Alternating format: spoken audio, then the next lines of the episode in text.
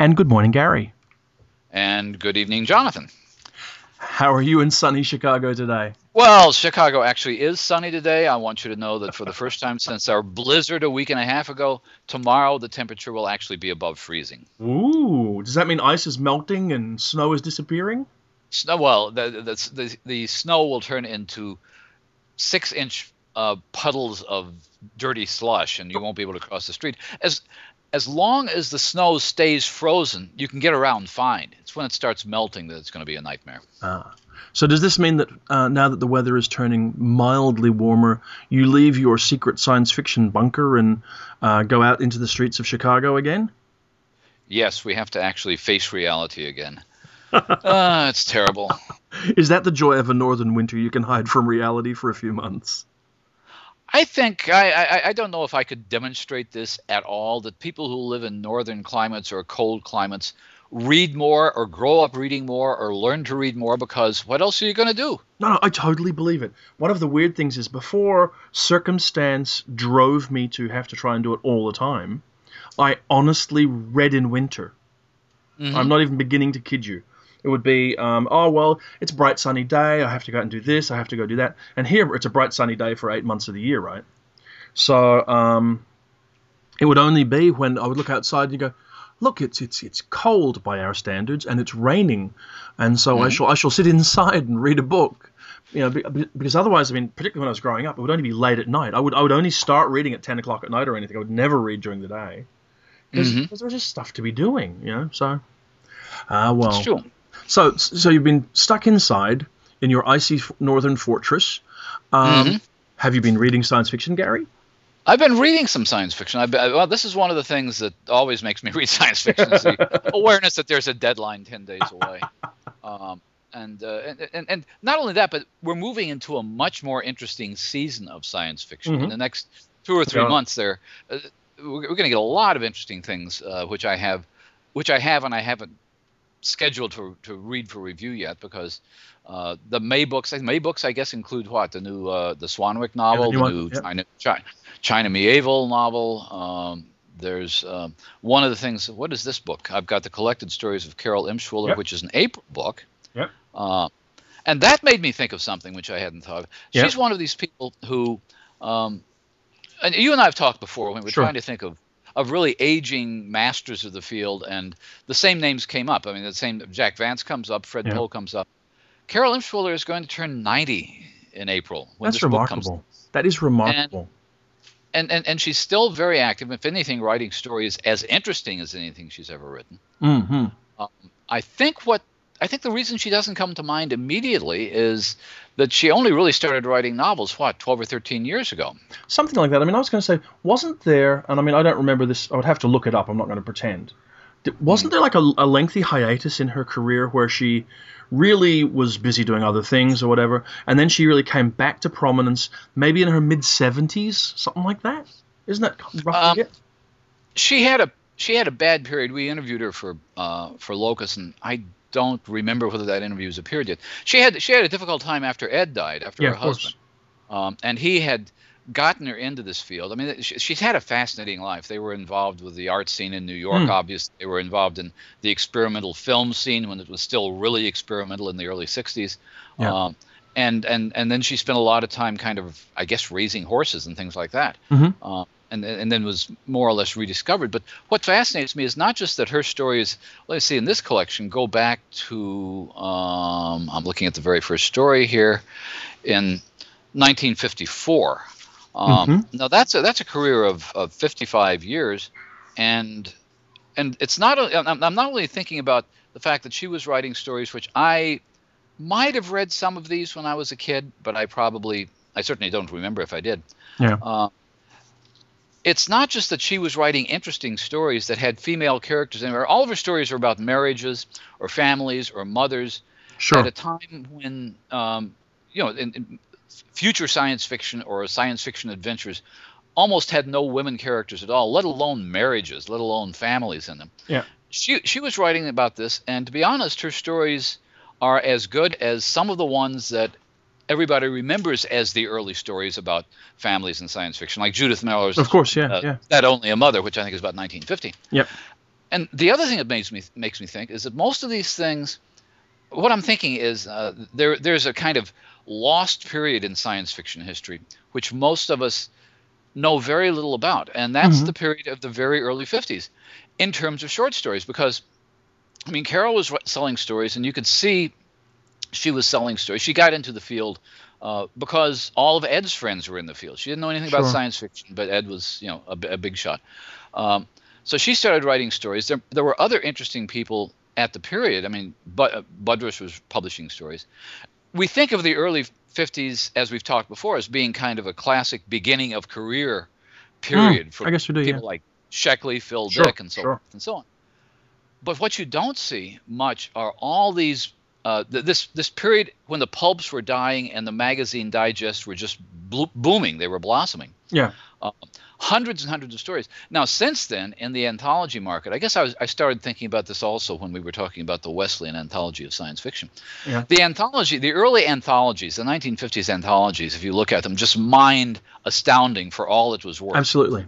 Uh, and I, I, I, I, one time I wanted to actually do this, and maybe somebody has done it, to figure out the period of astounding, uh, let's say between 1937, the beginning of Campbell's editorship, and 1950 or so, uh, the beginning of Campbell's loony period. uh, yeah. How? What proportion of stories from that in 13 or 14 year run actually uh, became anthologized, became kind of uh, canonized by Groff Conklin and, and, and August Derleth and, and, people like that. I'm guessing that that 13 run of 13 year run of fiction magazines has the highest proportion of anthologized stories of any period in the history of science fiction. It's an interesting proposition. I'm not sure it's. I don't know. I'd be curious to see someone do the actual research because whenever I've spoken to anybody who's gone back and read the pulps, and by mm-hmm. saying that, I immediately foreshadow the fact that I have not done so what I hear always is that every single good story has already been reprinted pretty much, and what there is left is Drek.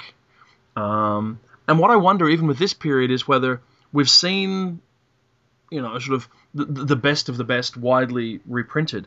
Everything else is nonsense. But I just wonder if it's an impression that, that it's more that's been picked up from this period than elsewhere. Um, I mean, what may give you the impression, rather than the, a greater proportion of stories being anthologized, is actually oddly a greater proportion of stories being repeatedly re-anthologized. Yes. So well, it's the same stories. I mean, I realize that's perhaps um, it's splitting hairs, but it's a, to some degree it's a hair worth splitting, if only because if it's not that that period of, of short fiction was particularly uh, exemplary or outstanding, even though there's some very fine work published. It's just that that it was the some of the most interesting stuff, and that stuff's been reprinted again and again and again. You know. Well, I think that's true of the pulps in general. Uh, yeah. I, I, think Astounding was a little bit different because uh, it was uh, most a, good proportion of the best science fiction being written for that period. But this period when the pulps were in decline and before the market collapsed was just uh, uh there were probably more science fiction markets in the early 50s than ever. And I looked this up in a, a book which I have, which I don't, you can probably still find it. Um, that uh, Marshall Tymn and Mike Ashley did years yeah. ago called Science Fiction, Fantasy, and Weird Fiction Magazines. It's a com- very complete bibliography of, of hundreds of magazines yeah. With publication dates, launch dates. Do you know how many science fiction and fantasy fiction magazines were launched between the beginning of 1950 and the end of 1953? I'm going to guess 15. 50. 50. 50. oh my gosh. And of course, they're all done for that weird sort of reason where we're, we're printing 75 million magazines at once and we've got an empty spot on the on the color plate, so we're going to have to print a cover anyway. So you might as well do a magazine to fill it. Mm-hmm. And and the magazines were being distributed in every newsstand, uh, you know, in every major city and small cities. They were in bus depots. The distribution was phenomenal before that famous collapse occurred in the late 50s. Yeah. Um, but what it, what it occurs to me is that yeah, Philip K. Dick was publishing stories there, and, and Budrys and Sheckley, and those are the ones that get anthologized in individual author collections and and some best of the year collections. But I'm wondering if somebody doing the very earliest best of the year anthologies in the early yeah. 50s, Judith Merril and and sure. uh, Bleiler and Dikty, did they have they probably had more bad stories to choose from than you do doing a year's best. But did they actually have more stories to choose from? You're talking oh, about. Oh, that's a big call, Gary. There's an awful lot I, of bad stories out there. Well, that's true too, and they didn't have online venues. And oh, it's no. very possible. It's very possible that things like uh, super science stories or, or future science fiction. Actually, future wasn't bad because I used to read that occasionally. It's possible that they were the you know early 50s equivalent of self-publishing online because if you were an active writer and if you could target a story uh, that was exactly the right length at a hole in the magazine, the editor would say, "Sure, you know, we don't care much." I, I, I used to talk to Budrys about this uh, yeah. because he edited some of these things, and he said, "Yeah, you know, if they had a five thousand hole, uh, five thousand word hole in a magazine, the next five, and, and you're up against deadline. Guess what? The next five thousand word story that shows up gets published." The you know the, the rigors of commercial publishing. I mean, you do you hear people like well, you, you talk to AJ. I I've talked to Bob a little bit, uh, Bob Silverberg a little bit about some of these. Um, the you know, demands of, of, of, the pulp era, and they, they were pretty laissez faire about quality. And yeah, you get the feeling these days that I wouldn't just say online, but that there are a whole pla- bunch of places that are somewhat laissez faire about quality, um, which of course makes you pretty skeptical about what they're doing as well. You know, so. Well, the thing looking at the Carol Emshwiller stories makes me wonder what the anthologists were doing, because you're right. Uh, a, a, story becomes canonized through repeated anthologists. Anthologists, okay, antholo- being anthologized repeatedly. Is. Being anthologized repeatedly, exactly. Um, and and the editors of anthologies, and I I know I, have never met uh, Groff Conklin, but he was certainly one of the people who defined what the field looked like anthology-wise sure. back in the 50s. Um, they probably were as biased in their own way and as uh, sort of uh, narrowly focused on certain kinds of science fiction as the magazine editors were. Sure. And the reason I mention that is because some of these early Carol Emshwiller stories, some of them are not distinguished as stories. Yeah. But in terms of the way they deal with women's points of view, there's some stylistic stuff uh, from 1955 fantasy and science fiction uh, that that would hold up very well today. I don't think those stories would have drawn the attention of the anthologists who were probably thinking we're selling these anthologies to sure. young boys and we're not going to publish any stories about girls in them. Oh, and, and, probably, I mean, I haven't, I haven't, read this particular group of stories, but I'm guessing they're not spaceship adventures or that kind of thing particularly.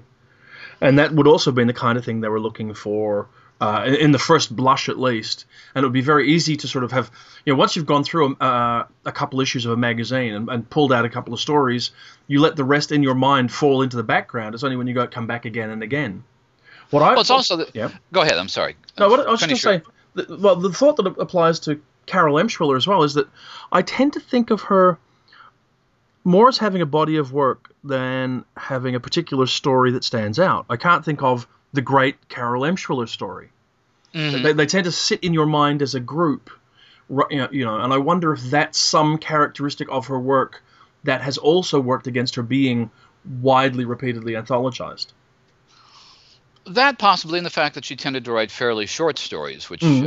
uh, which are more easily forgettable. But uh, one of the things that she uh, comes up with, uh, oh, there are several robot housewife stories or robot, but uh, the kind of issue that, and this could be my context, knowing Carol Emshwiller's body of work and looking at these early stories, I think, wait a minute, she was doing stuff in 1954 and 1955 that other people are only doing now. There's a story in here which is a, a, story from 1954 is essentially the Stepford Wives. Yeah. Um, which became, you know, uh, a major bestseller. There is uh, there's a story which is in, in, in, in its basic lineaments very much like uh, uh, that classic uh, Rachel Swirsky, what is now I think a, a, new classic story, Rachel Swirsky story, Eros uh, Agape what's the third Greek word? Eros, philia, agape. Yes, it? thank you. Um, and and so it's not that Emshwiller was writing her best stories early in her career, but she was writing about things that now looking back at it, knowing that there is a feminist history of science fiction, I'm thinking did people did people really see these stories that way at the time? Am I seeing this these stories that way now because I know who Carol Emshwiller is? Or was she actually doing something that was very subversive in these forgotten magazines in the early 50s? I suspect she was being very. In fact, I suspected some range of all of that. You know, I suspect she was doing something very subversive, and I also sus- suspect that you know these were the women's stories that you know sort of men didn't see. You didn't sort of pay that much attention to them, and even if you're sort of a particular group of people with as a within the science fiction community did, and I'm sure if you were to talk to the Bob Silverbergs of the world, they would remember with great clarity uh, those stories coming out. Uh, I bet that in the wider science fiction community, they weren't weren't noticed or discussed or whatever else, because you know if you look at the peer at the time, they were focusing at other val- you know, on other values in stories. You know. Yeah, and I, I I suspect there was a sense also at the time, and and actually Carol kind of reinforced this that uh, she got into the publishing of fiction. I mean, she was a a, a very bright, creative, but literary writer Yeah. who got into the science fiction magazines because she was Ed's wife, and she was apparently one of the most gorgeous figures in science fiction in the early 50s.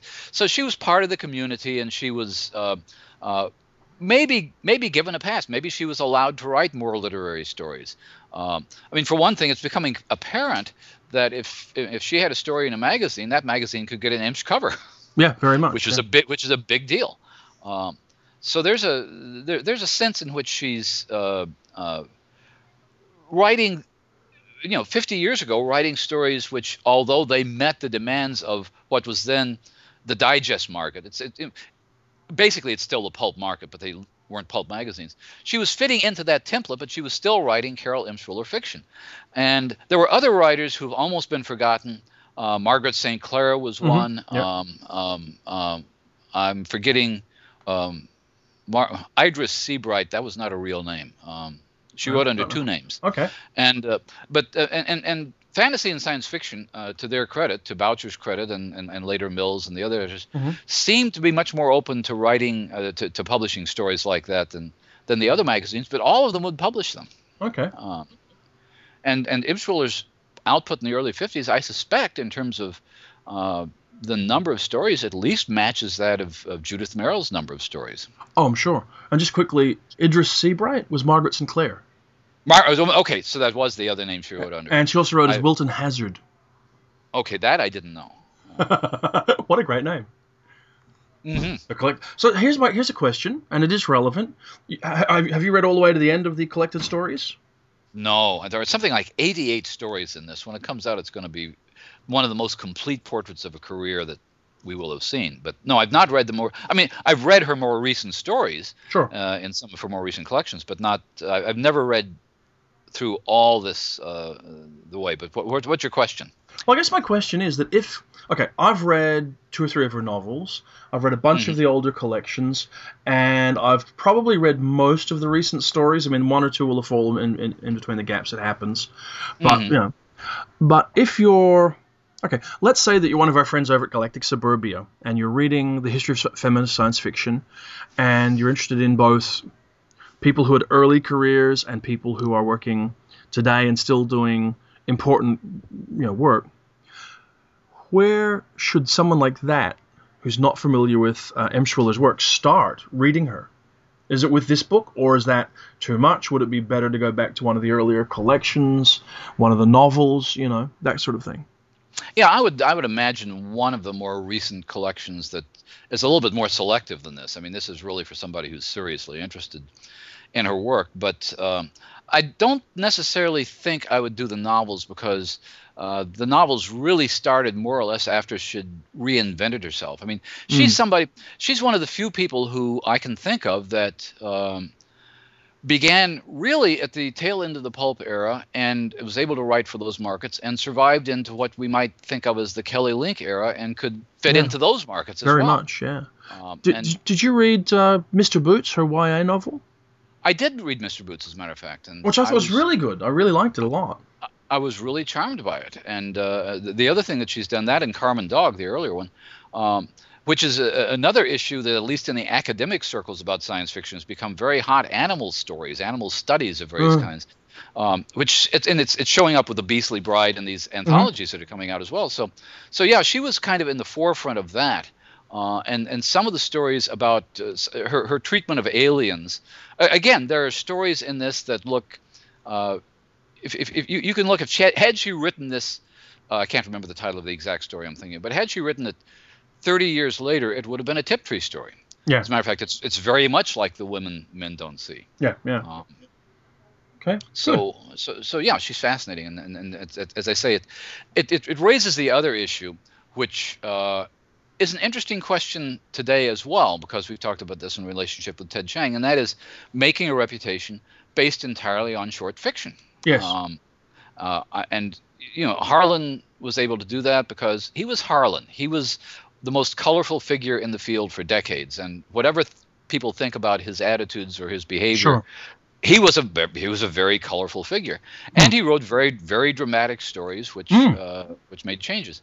Um, other people, I don't know. I mean, it, it, it- it occurs to me that um, Richard Matheson, uh, who's mostly known as a novelist, but Matheson, I'm not sure he's. I don't think he's ever written a science fiction novel, unless you count The Shrinking Man or I Am Legend at the very beginning of his career. But you know, his impact on the field was largely that of a short story writer. Uh, Yeah. Yeah. and uh, we, we were he was uh, I, I may have mentioned this I was I, I I don't know if this review is out I never never kept, keep track of but his new novel which is fascinating it's another supernatural novel Yes. but it did occur to me that he was inducted into the Science Fiction Hall of Fame last year and I have ambivalent feelings about uh, the way people get inducted Yes. into the Science Fiction Hall of Fame and we can talk about that okay. but there is a there, there there is a sense okay we have to recognize media people so uh, Douglas Trumbull you know Sure. the special effects guy was was inducted as well and you want to see them get recognized but the fact is that maybe they were right about Matheson because what Matheson really did was he influenced a whole he influenced Rod Serling was one of the things he did he was one of the you know writers that was Yeah. uh, uh, did classic episodes of the Twilight Zone and uh, and and wrote classic sort of uh, horror movies and so forth. So he had a and, and and what three or four of his novels have been made into films. Yep. So maybe uh, maybe he deserved to be in the Hall of Fame simply because he did help bring a new dimension of science fiction storytelling to television and, and well television in particular. Yeah. So tell me, Gary, since you've brought it up, what do you think of the process by which they get people into the Science Fiction Hall of Fame? Well, the first thing I can say about it is I have no idea whatsoever what that process is. Okay, good. I've tried. I've, I've tried to find out. Uh, I, I know there is a committee. I know some of the people that are on the committee who are very nice people. Um, I also know that this is a museum which is trying to survive uh, basically on admissions these Mhm. days, Yep. and, and and therefore that there's a there's a necessity in the museum itself to address the huge audience Yeah. that's represented by Close Encounters and Star Wars Sure, and so forth and so on. Yeah. And I, I will say this, having been to the museum a few times, I'm impressed at the amount of literature that is represented there. Yeah. Uh, okay. That it's not entire. But in terms of the Hall of Fame, uh, I cannot figure out the principle that's working here at all. Yeah, so I- I've got to admit, I haven't gone looking through the list to see if there's anyone that I think doesn't belong, because that's always my own personal test with th- these things. You know, you look down something like the SFWA Grandmasters list or the uh, World Fantasy Lifetime Achievement list, which are probably you know the most comparable. Uh, particularly since I don't care what they say, I've never bought that the uh, Worldcon Guest of Honor is the same as a Lifetime Achievement Award. right. Um, and when I look at those, every now and again, you, you do look at someone and go, really? They made it and so and so didn't. Oh, know. you could do that easily. I mean, last year the issue was because uh, the, the there, there's a group of Philip Jose Farmer fans that joined the uh, Hall of Fame weekend to have their. Yep. They, they used to they used to have this little little convention in Peoria with at Phil and Betty's house actually, Mm-hmm. and and when Phil and Betty died, uh, they wanted to continue having conventions. They went there. Well, they raised the issue. Uh, of why shouldn't Philip Jose Farmer be in the Hall of Fame? And I can think of all kinds of reasons why he hasn't made it yet uh, because they seem to have a quota system. They have to have media people. They have to have. I think there's at least one or two media people, and at least one person, and half are dead and half are alive, something Mhm. like that. But when you look at okay, let's say Douglas Trumbull, Yeah. who basically designed some brilliant special effects, Yes. edit, uh, directed one I think really dumb science fiction movie called Silent Run, Silent Running, Yeah. uh, which looked great but was idiotic. Uh, does he really belong in there rather than Philip Jose Farmer? I, I guess the answer to that from the Hall of Fame people would be it's not an either or uh, equation. Because you're right, on one hand, I mean, Phil Farmer's contribution to science fiction, at least with, you know, as we understand it, is much greater than Doug Trumbull's, even though, and this is, this is your counterbalance, I'm playing devil's advocate, even though the iconography that Trumbull helped portray was vastly influential culturally. Mhm. And that's something I mean, like this ties into this radio interview I have to do on Monday, uh, where you start talking about the influence of science fiction on the rest of the world and everything else. Um, it's the way that these filmmakers took the iconography that was evolved in the 30s, 40s, and 50s and took it to the world at large in the 60s, 70s, 80s. That, that you know spread out enormously and in, impacted in science fiction in weird ways that I don't think we even completely process now. Truth. I think that's I think that's true, and this this relates to the conversation we had I think last week or week before about how how much more leeway you give to science fiction, which sure, is yeah. uh, media science fiction. Mhm. Yeah, there there. I mean, one of the things that uh, uh, I don't know if I don't have a list in front of me of who's in the Science Fiction Hall of Fame or not, but let's say let's take Ridley Scott Yeah. uh, as an example. I mean, there's certainly um, Blade Runner and well, the Alien movies as well. But Blade Runner, in terms of the way people thought about the future, Yeah. is one of the few films which I believe actually you know influenced writers Yeah. uh, in, in terms of visualizing the future. And yet, here's the other issue when you're dealing with films.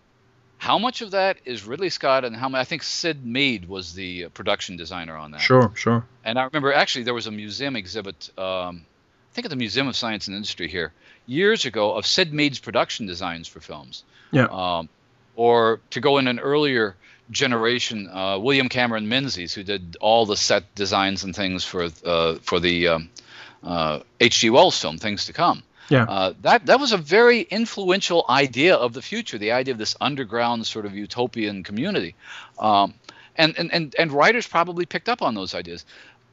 Does that mean that they should be in the Science Fiction Hall of Fame? Maybe more than Ridley Scott. Um, Well, I mean, it's a, it's a very good point. I mean, I mean, seriously, it is. Uh, I mean, did okay? Did Ridley Scott have greater influence with Alien than H.R. Giger had with Alien? that's exactly the question I'm asking. And argue, well, you know, that's a good. You know, I, I don't know that he did. I'm just trying to think about it. I mean, because I watch Alien, it's the entire experience. When I see a book of Giger's art, I find it very claustrophobic and whatever else. And there's no doubt, to my mind, it's the, that combination. I think, as I think about it, that um, had the enormous impact. So it had to be. I, I couldn't have seen Giger having impact without Scott, just as I couldn't see Scott having had the impact without Giger. You know what I mean? Well, yeah, it, it, it's it's a combination of visual. I mean, Scott and um, Scott is a very good director of suspense films. I mean, he, but, but but if you look at the actual sequences of events, the great shock scenes, you could have done that uh, in any number of ways that didn't convey that claustrophobic atmosphere. Here's a good example. Of, uh, th- th- you've seen a lot of H.P. Lovecraft films, I suppose. We all have. A couple. Well, they're pretty awful. Yeah, they are. Uh, by and large. Some of them, uh, there was one called Dagon, which is a Stuart Gordon film that I think comes close to that. But one of the issues is that I don't think anyone has created a kind of uh, complete visualization of Lovecraft's uh, way of looking at the world, uh, the way, uh, let's say, uh, Mead uh, or, or Scott did for, for Blade Runner. Here's an interesting thing, as a matter of fact. The one person who might be able to do this, there was a profile last week in the New Yorker magazine of Guillermo del Toro. yeah, yeah. And, and his life's ambition Is to make At the Mountains of Madness, is to make At the Mountains of Madness which he's making.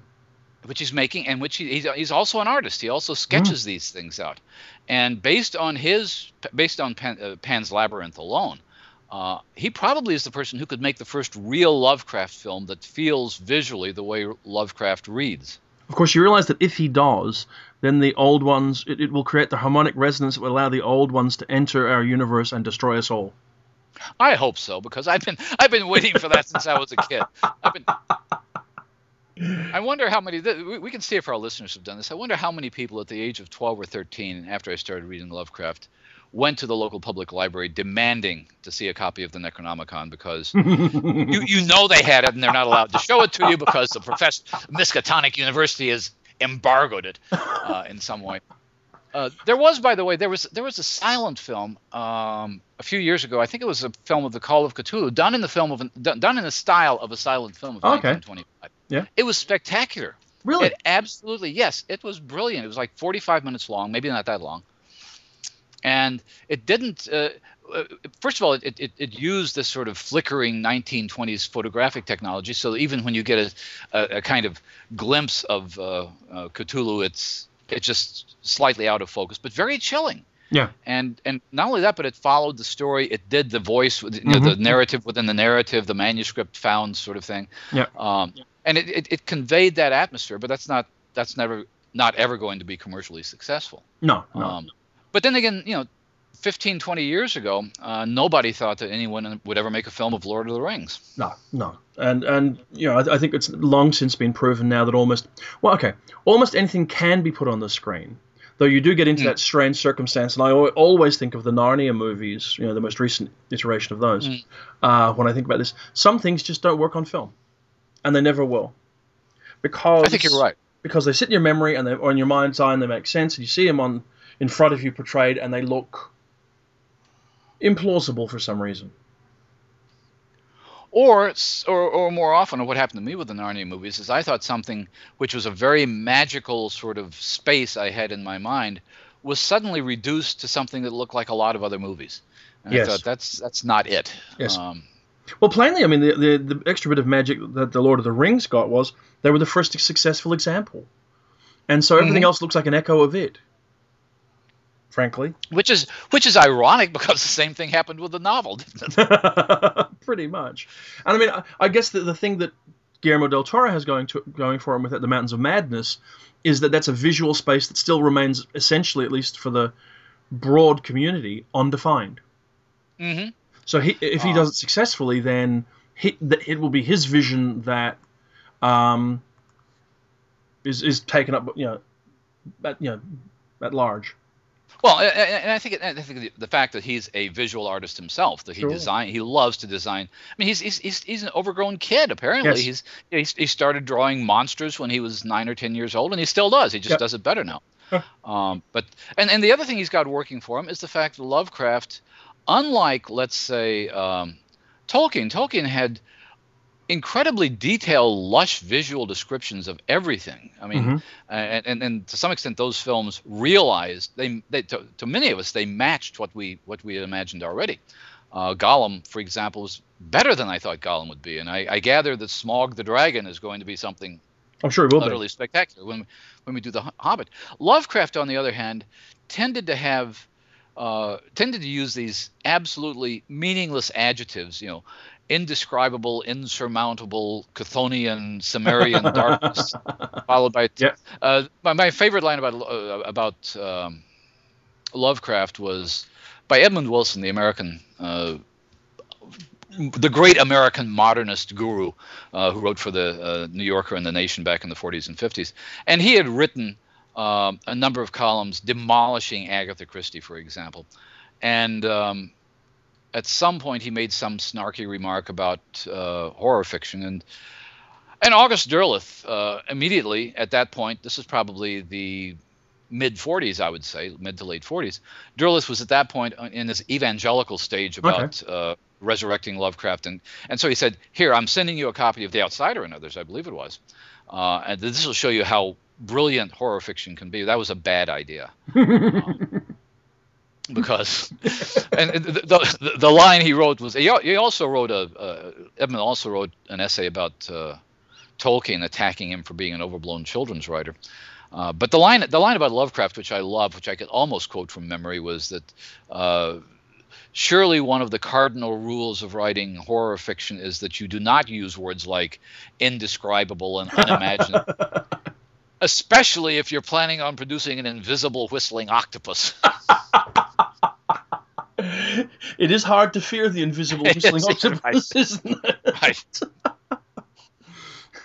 And I got to tell you that I am one of those people who I missed Lovecraft. I just did. I, it was the wrong time in my life. I didn't read him when I was a teenager, and ever after, it just looks, yeah.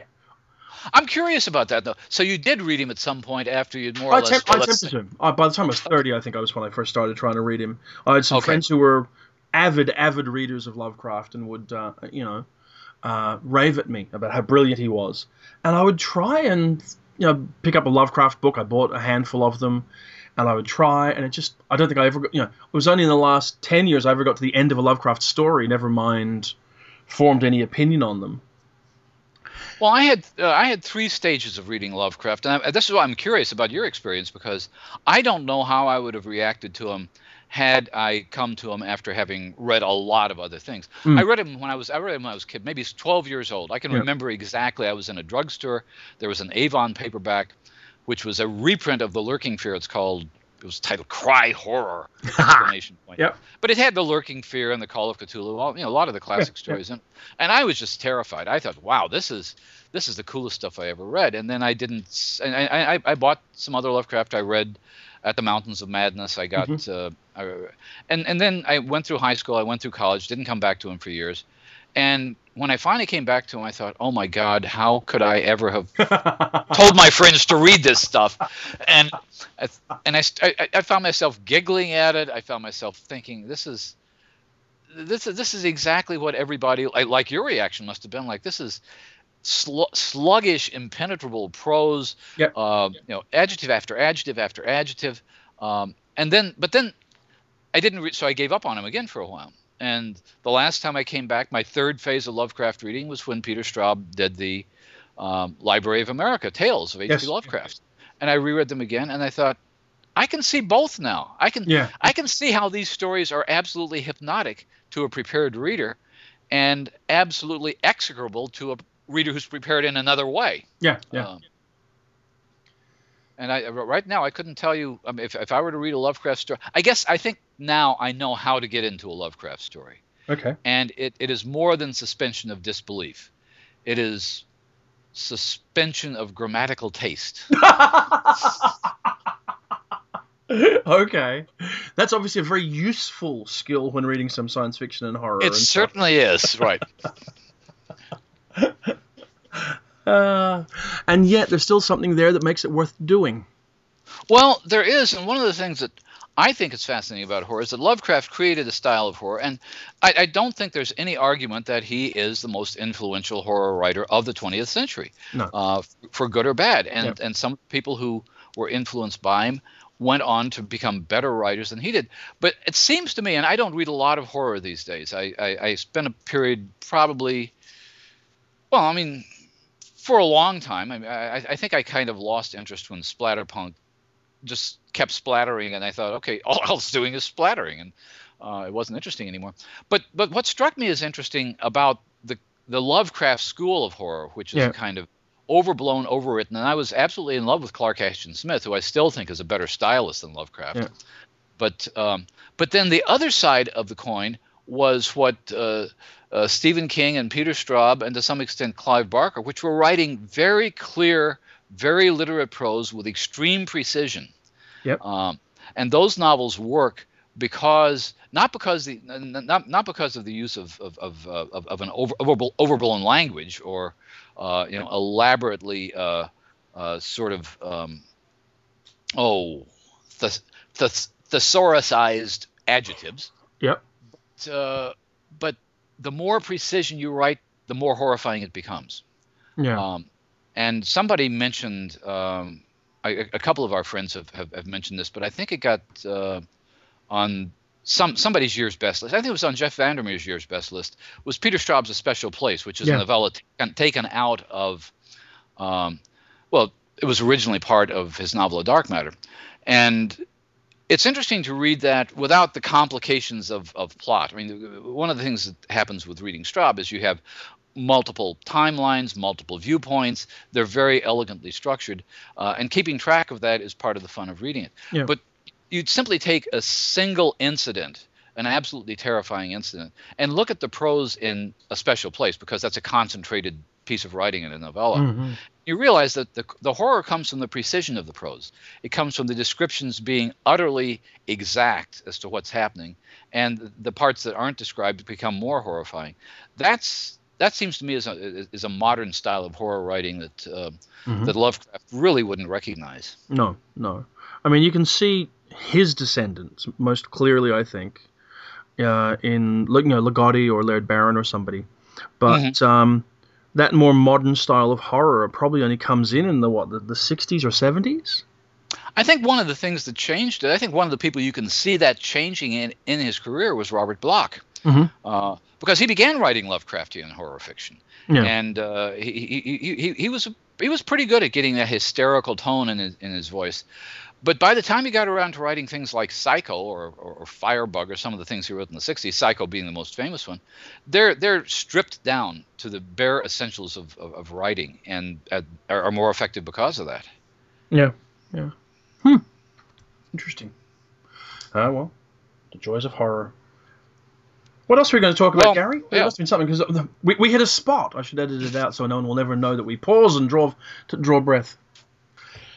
Well, we'll we'll we'll never allow we'll never permit a long, thoughtful pause in this podcast because God knows you don't want to be caught being thoughtful. Uh, here's a question I yeah. have. Uh, a question I have about a book I do not have and have okay. not seen, but it, it raises uh, Jetse de Vries' anthology of optimistic science fiction. Mm-hmm. Yep. Um, and uh, and I've, I've, I've talked I, I, talked to Jetse a long time ago when he was thinking about doing this, and I haven't talked sure, to him since. Sure.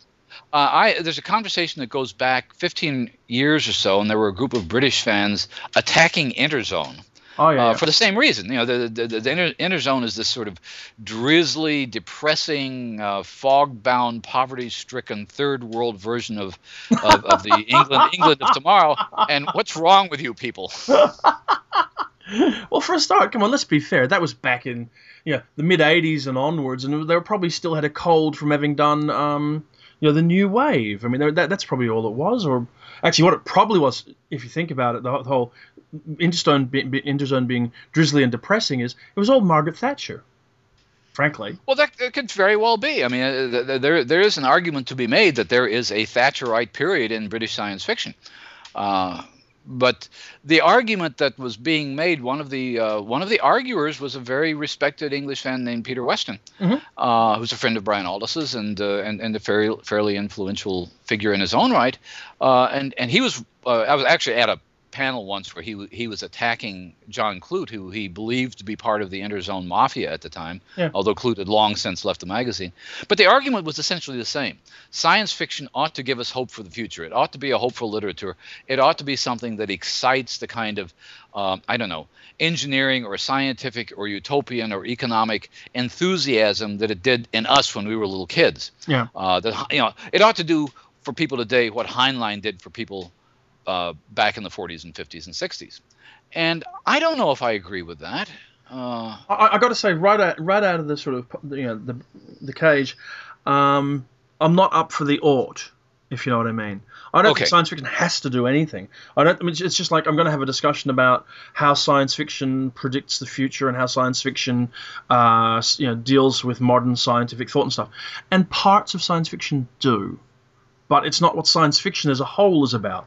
And there, there are various flaws in the whole optimistic in, you know, argument, which, which have nothing to do with Jetse's uh, book, um, mm-hmm. because it suggests that you can't look at a problem and have a dramatic conclusion and have that not be pessimistic. I mean, personally, what I think happens quite often when it comes to this whole question of, of pessim, pessimism versus versus optimism in science fiction is misreading the, the work. Uh, yes. You know, I think that's the most common thing. It's, it's assuming that just because there is a dark outcome, it was a pessimistic story or because there's a dark setting as a pessimistic yes, story. I think but part of the misreading is is reading science fiction as though it were nothing but futurism or nothing yes, but ideology. Yes, And the, the best recent example I can think of is is Paolo Bacigalupi's Shipbreaker. Sure. Because Paolo himself, as he once said, I don't know why anybody reads my fiction. If I read it, I'd kill myself. Mm-hmm. Um, uh, and, and that goes back to his short fiction. Shipbreaker is very interesting though because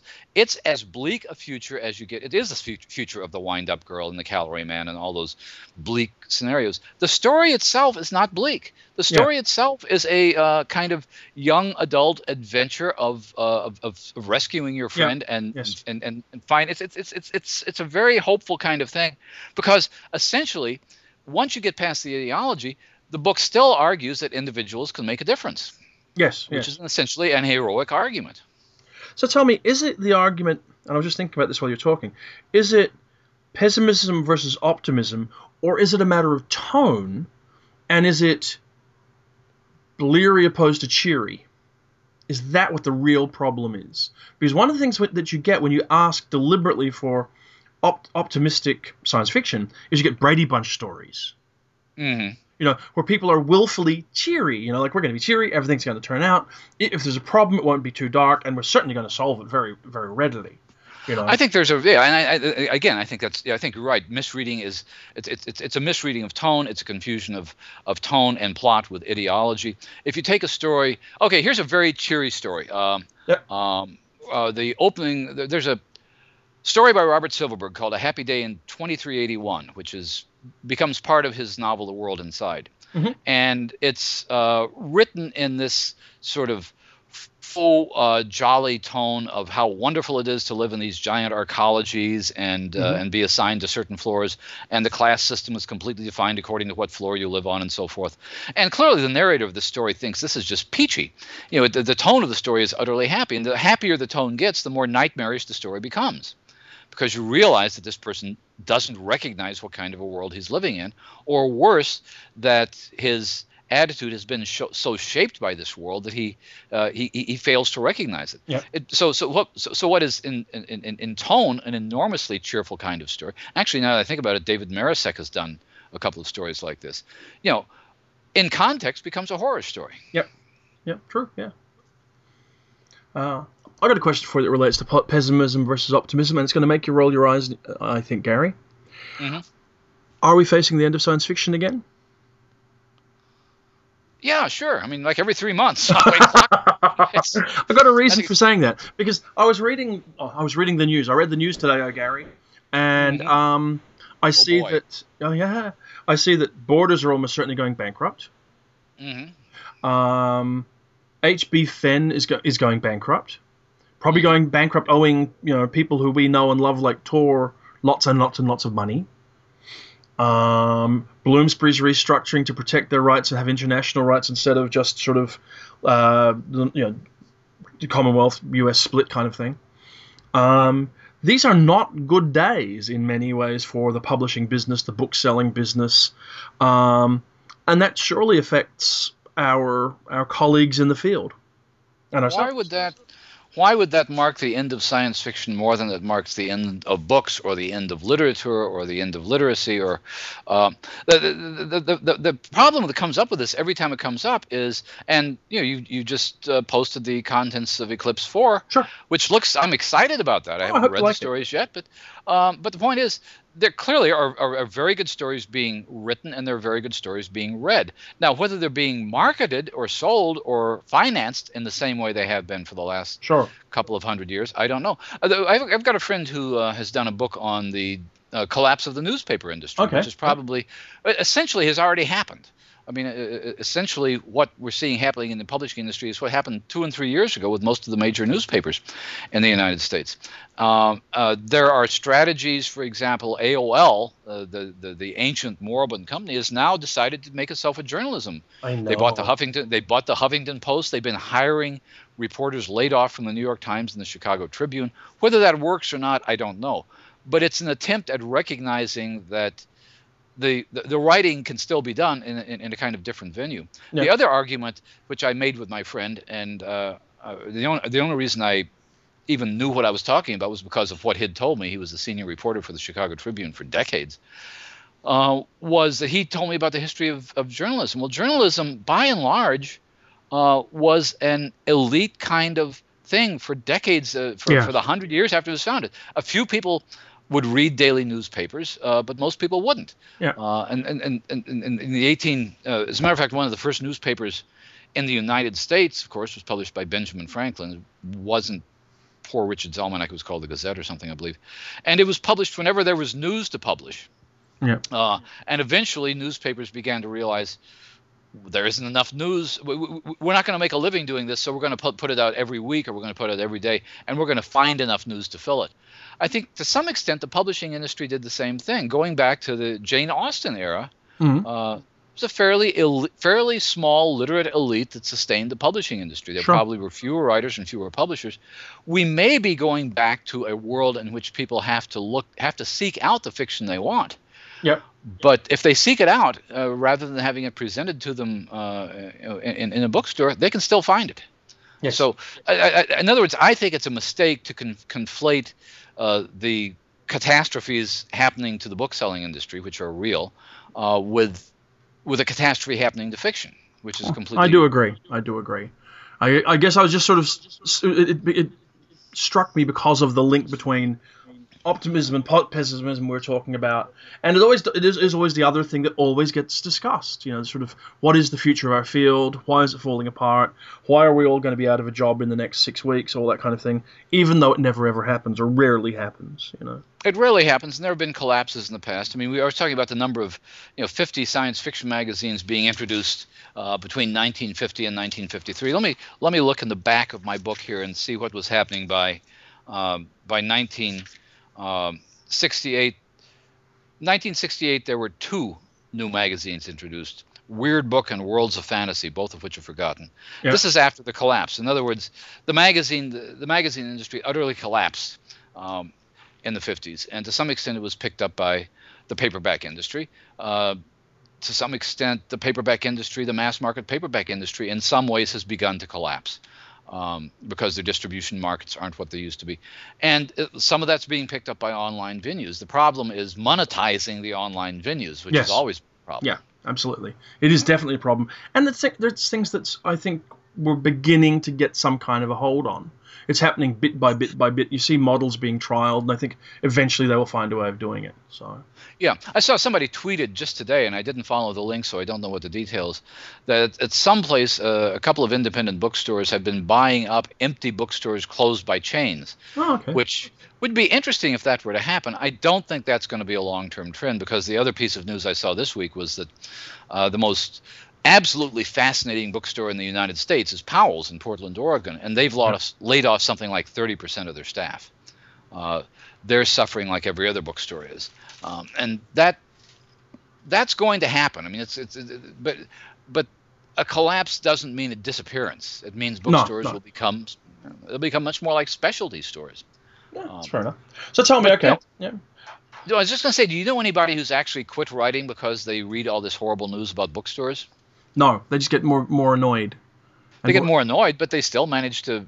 Uh, well, it's, it's, harder to make well, a living as a writer. And some some of them publish a lot less. In truth, I think you have to mm. allow that that's true. Uh, we could both sit here, and I don't want to go through a depressing, you know, sort of roll call of people who's had more successful careers ten or twenty years ago.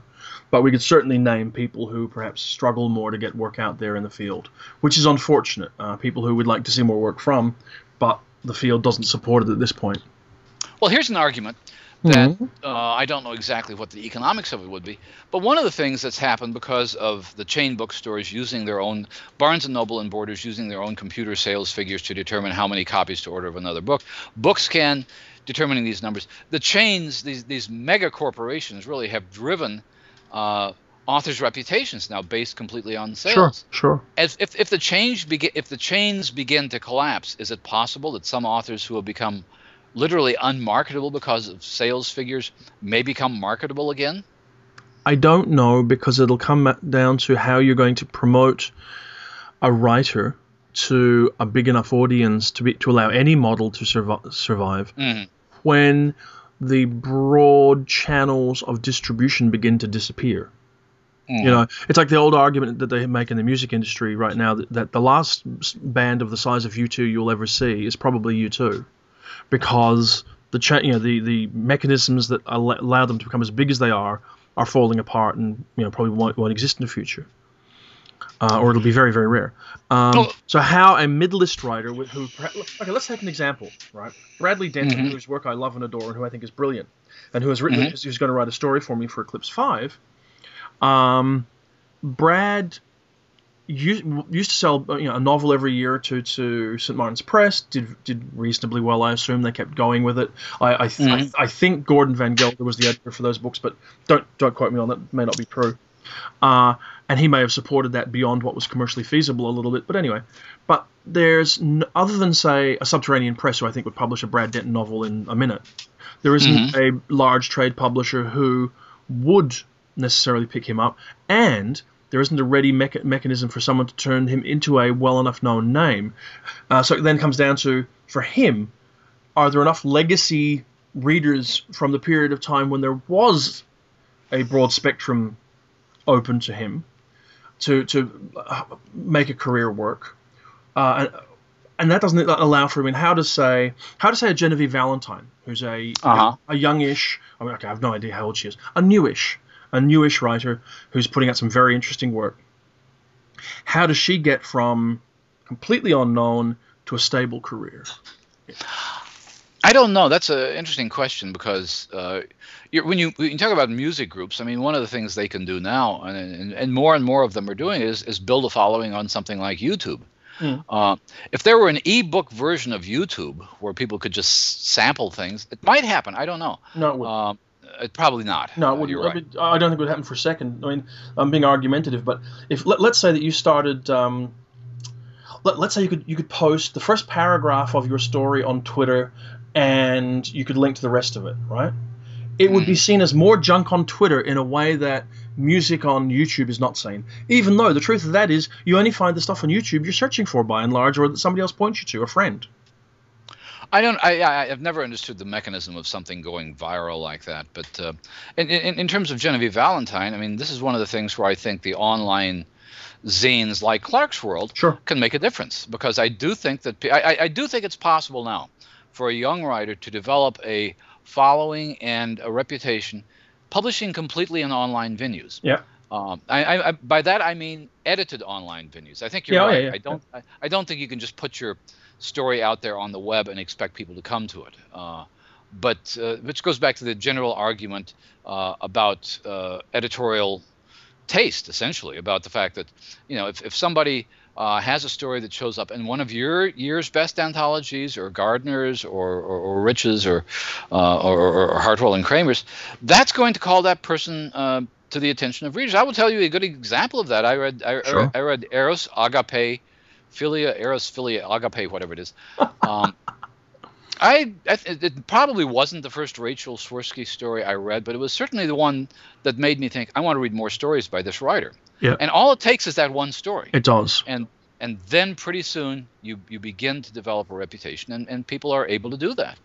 Um, it's not going to be no, but uh, uh, with short stories, how many people ever made a living as a short story? Well, that's writer? true. That's true. So- not not so not very somebody- not very many ever have, and the the era when you could do it practically has almost disappeared. I mean, uh, I, Silverberg would, would, would tell you about the 50s when you could do it if you wrote hard enough and fast enough, but not. Well, dur- dur- text. yeah, during during those five years, I mean, I I mentioned three years bet- uh, between 1950 and 1950. Sure. There were 50 new magazines.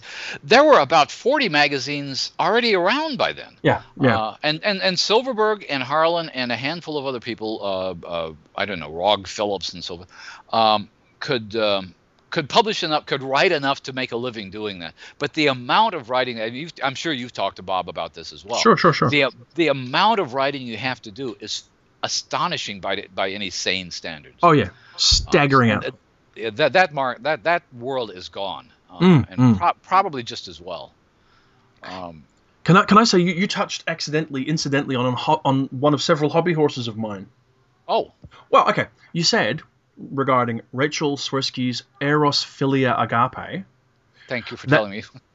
that it was the point at which you realized there are more stories by this writer you wanted to read. Uh-huh. Okay. So that becomes an emblematic story. And if I were to, I, I get really wound up at times, and it tells you I'm a very strange, strange little man, right? About Mhm. people doing wrong books and books when they shouldn't be done. You know, it's like you can do a collection too early because the body of work doesn't exist. That's true. Uh, you can do it too soon after the preceding book because the the new body of work isn't quite prepared. Um, you know, uh, how how do you tell? How do you diagnose that it is now time? I mean, I've spoken here on the podcast before about why the best of Larry Niven was a necessary book in the world because it corrected the wrongness that was the really quite successful N-Space, which was not the right book and should never have existed. My book was the right book. Um, well, I had to do it to make it the right book. So there. Uh. Which Uh, it was. Yeah, thank you. Now, um, I see it all the time. It's like a, a good example of it being done the right way, right? Jeff Ford Mhm. is a great example. He does. Mhm. He comes out. He writes novels. Wins World Fantasy Award. Does some great short stories. The best of those short stories go into the first collection, The Fantasy Writer's Assistant. Has a huge kind of impact, really. Everybody um, reads it. It gets nominated for awards. It's great. We have a pause. More work comes out. Out comes the second collection, which is a second major collection.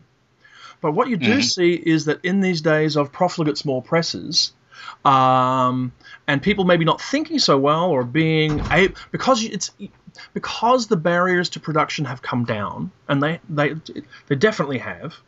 Mhm. Um, people put out books just because they have enough words, not because they have a That's book. abs- abs- absolutely true, and it, it, it can do a damage to somebody's reputation. Now, my question is, do you have an example of that?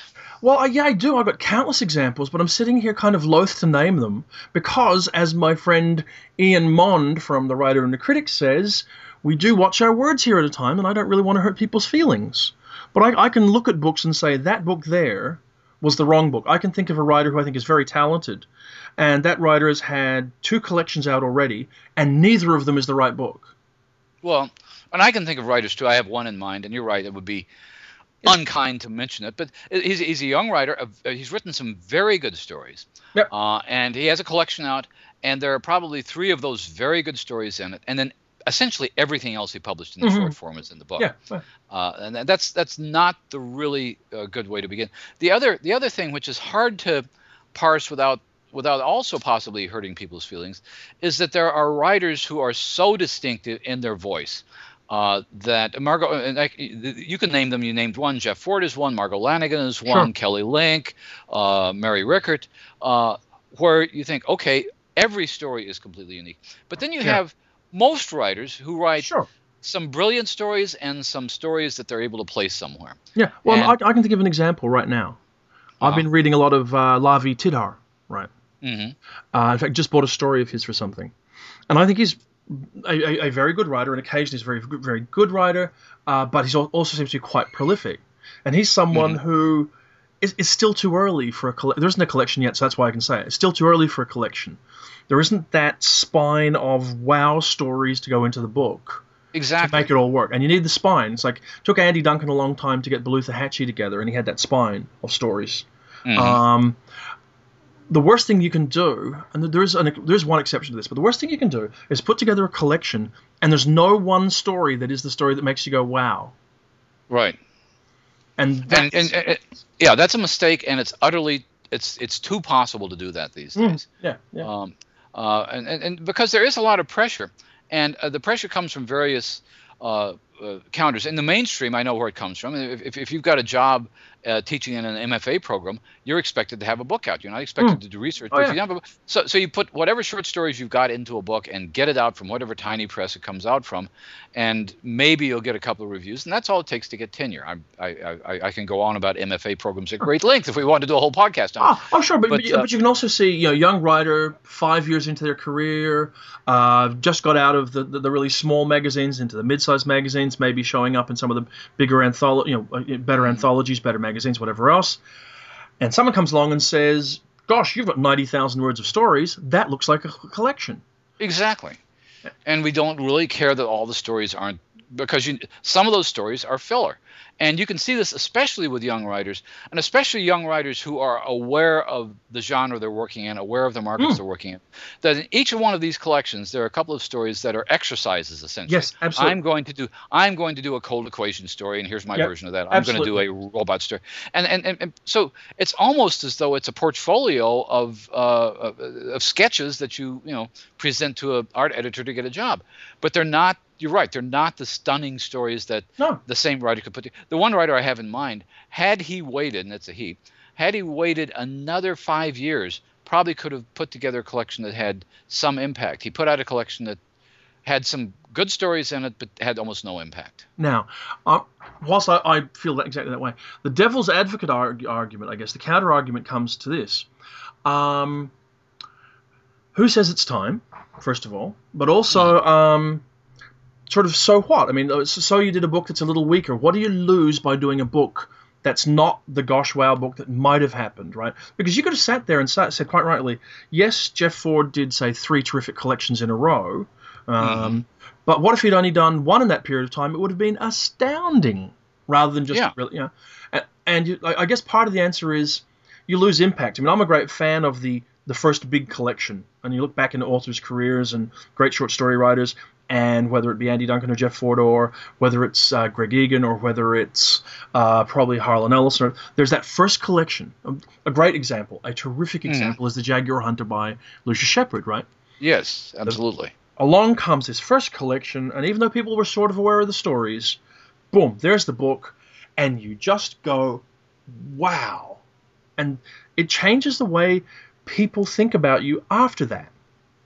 Mhm. I, I'm, I'm willing to bet that if Lucius was willing to sit down and talk about it, and if he remembers it clearly, both big ifs, in the period post the publication by Arkham House of the Jaguar Hunter in 86 or so, the number of invitations to be uh, involved in, in writing projects increased, the likelihood of him being on awards ballots increased, the likelihood of him, you know, being successful in the field all increased because there was just that word of mouth thing that followed on from it because people could see there was a really important, interesting talent at work.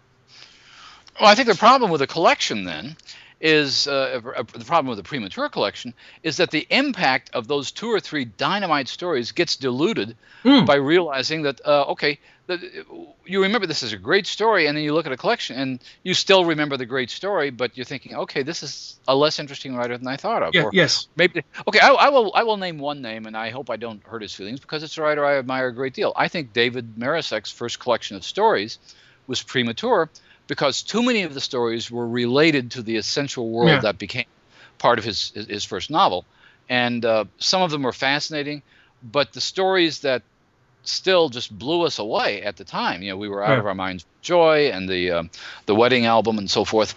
Uh, they were there, uh, and Yeah. they should have been there, uh, but they were no more impressive there. And, and there was. It's not like there were six other stories just like these Yes. that were just as as, as, as dynamite as these. Yeah. And and so you're still left at that point until his first novel came out, Counting Heads, which I was very impressed with.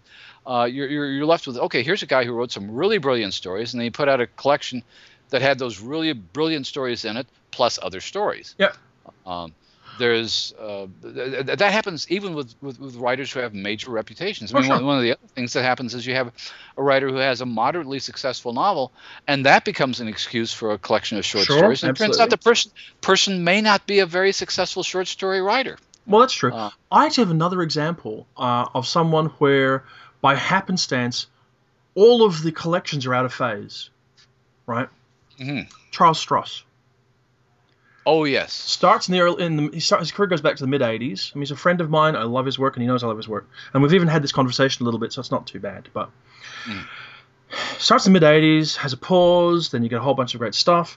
Now there are effectively three collections of stories, right? You've got Toast, which is scattered early work plus two, two or three major stories. Mhm. You've got Accelerando, which swallows a whole cycle of stories, isn't really a novel, um, but nonetheless major, major short story work. Then you got Wireless, which has a few bits and pieces, a couple of major stories. There's Mhm. none of those three books accurately, completely represents how smart and capable and talented a short story writer Charlie actually is. There is another book, you know, that would have done that, that would have uh, omitted the early stories, which I think by anybody's estimation it would have been reasonable to allow it to disappear into into the past, and I think Charlie wouldn't disagree particularly at all. Bring in a smattering of the of the um, Accelerando stories and the later stories, and give you one really compelling book. I think that's true, and I think it's uh, here's somebody else who had a, a strong reputation, a strong enough reputation to sell uh, multiple books of short stories, really, Mm. uh, and and that, that's that's a temptation which I think um, it, it varies from one writer to the next. Sure. Obviously, there are writers we know who just uh, ev- they love every story they've written. Yeah. Because they remember how much they love it when they wrote. it. Uh, Well, one example, one classic historical example, and you and I have talked about this, although not on the podcast, is Harlan Ellison. Yep. And his, his first several story collections uh, would include every one of them. I mean, The Beast That Shouted Love at the Heart of the World is it was Mhm. a collection of stories, uh, which that happens to be a brilliant story. There'd be two or three brilliant stories, but there were other stories in the collection that Harlan loved that Mhm. basically nobody else remembered but Harlan. And uh, and and then a few years later, and this is somebody whose career is exclusively short stories, and to some extent he's he's he very ingeniously figured out how to package these things in ways that made him successful as a book writer, as a, a, a collections of short stories. Yep. But essentially, there was no book, um, and um, no, I think to this day there's no book that really is the best of Harlan Ellison. No. Um, the essential Ellison is is a Terrible! I hate it. It's Yeah. bad book. Boo! The essential Ellison. Yeah. Anyway, continue.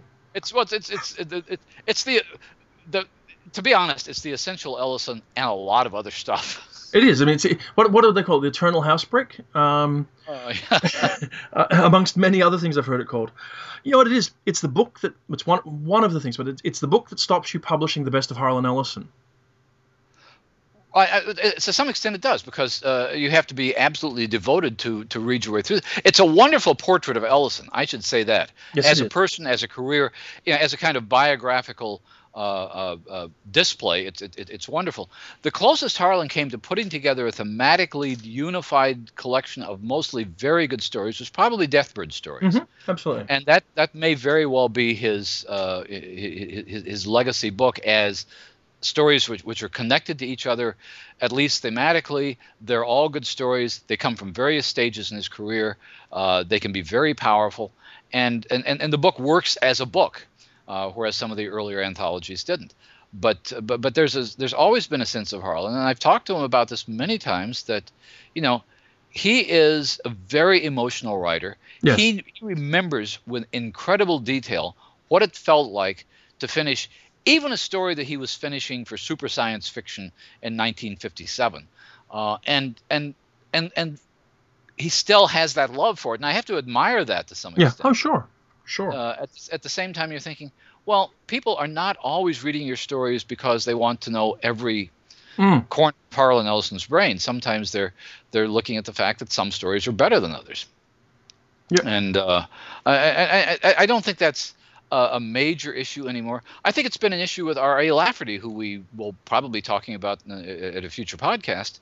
Um, that so much of his stuff I came across. I was in the office today, and one of the uh, collections I came across was one that was done. I forgot who the press was, small press, but almost 20 years ago, called Lafferty in Orbit. Yep. It was all all of his orbit stories, Yes. which are really among his best stories. Oh yeah, the, the, they are the ones that Damon Knight edited. absolutely. And it was an introduction by Damon Knight, uh, and it's a terrific book. It's not a thick book. No. It's a terrific book, but there's this massive Lafferty stuff out there. And if you or I or Neil Gaiman, who we know is another huge Lafferty fan, tries to tell people to go read Lafferty, well, we'll say, okay, you can read 900 Grandmothers, and then we'll name a half dozen stories. If you go out and look at Lafferty books that are around, you could end up with anything. You could. Oh, you could. There You is could a very strange array of books out there, Gary. Yeah. So, uh, but I will say, I do hope that somebody someday edits the best of Harlan Ellison. I would like to see a Uh, copy of that. Uh, the best of Harlan Ellison would be an enormously impressive book. I mean, one of the things, and Silverberg is the same way, and and, Yeah. and, and I think they both will admit this. I mean, I, I did a book on Harlan a few years ago, and for that book, I read something along the lines of 1,100 stories. Yeah. Uh, and that's what we're talking about. And, uh, and and and some of these stories are absolute. I mean, they're not only classics of science fiction; they're classics of the short story. Oh, absolutely. Uh, but not all 1,100 are.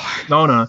And if I had the freedom, if, if I were ever given the task, I would want to edit two books as companions. Harlan Ellison selected stories and Harlan Ellison selected essays and nonfiction. Yes, I agree. Uh, and I think that they would be books that would never go out of print. Quite rightly. I think that's true. I, I think one of the one of the problems that people get later uh, later in their career is there is a sense of legacy, and there is a Mm, sense of of of of, uh, of becoming icons of American literature almost prematurely. And fans fans do this probably as much or worse than the authors themselves. Uh, we will see sort of definitive editions of texts of. Edmond Hamilton, let's say, Mhm, Uh, as though he were as though he were Nathaniel Hawthorne, Yeah. and he's not. Uh, and, and, and re, because I've, I've- Haffner Haffner does a, a lot of Yes. these things. Uh, you do these co- complete uh, early pulp stories of Jack Williamson, and th- there's something absolutely fascinating for fans of Jack Williamson. If you've never heard of Jack Williamson and get hold of one of those books, you're going to think, okay, my friends are a little bit demented to recommend this person to me. Ah, yes, but the science fiction field which we love is honestly just a little bit demented, isn't it? It is, and and, and, and, I'm not saying that to criticize fan No, I know. fan publish. They, they they they put stuff in print. They get stuff in libraries. They get stuff in a permanent form that otherwise never would be there. And I think one of the most useful projects in science fiction publishing over the last few decades has been uh, NESFA. Yeah. Because they have brought one thing after another back into print Brilliant. that are terrific, uh, absolutely yes, terrific collections. Guess what? We're out of time. We're out of time. We've used probably a little bit more than our time. It's good. No, it's good. We will, we'll come back. We'll talk next week. We will we will exhort people to vote in the locus poll. We'll vote. Yes. We'll exhort people to nominate for the Hugo Awards. If you're Australian, go nominate for the Ditmar Awards. They're open. There are all kinds of ways of being involved. And until then, until next time when the sun is up again or down in your case, In my case, I'll see you next week, Gary. see you next week. Talk to you then. Bye bye.